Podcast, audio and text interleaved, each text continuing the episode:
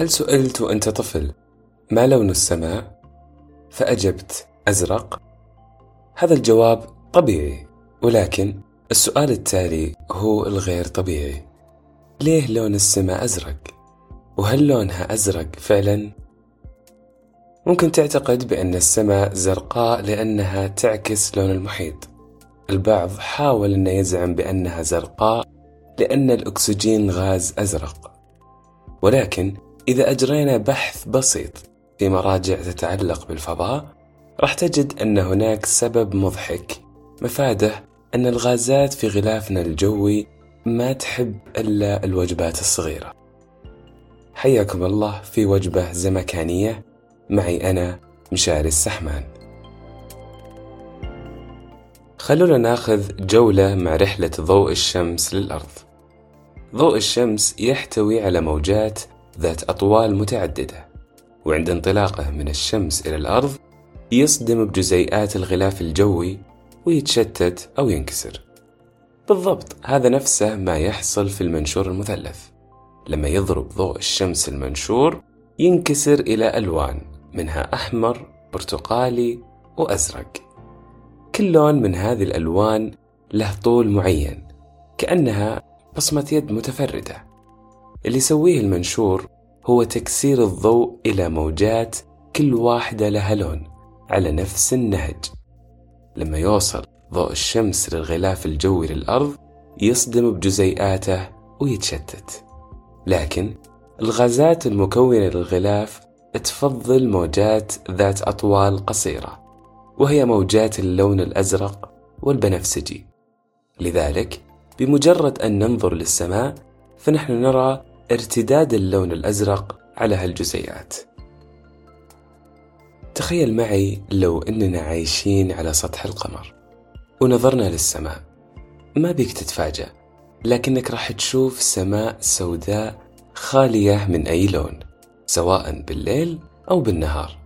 والسبب في هذا أن الغلاف الجوي للقمر رقيق جدا مقارنة بالأرض. لذلك فإن جزيئاته متباعدة ولا تصدم ببعضها البعض. بمعنى آخر لا يتشتت ضوء الشمس ولا تنكسر موجاته فتظهر السماء سوداء. بإمكانكم مشاهدة صورة المركبة الفضائية أبولو على سطح القمر وكيف بدت السماء بلا ألوان. إن غضبت على القمر وقررت تغيير وجهتك للمريخ أحب أني أريح بالك وأقول لك الأمر ما راح يختلف كثير. غلاف المريخ هو طبقة رقيقة جدا من ثاني أكسيد الكربون وذرات الغبار.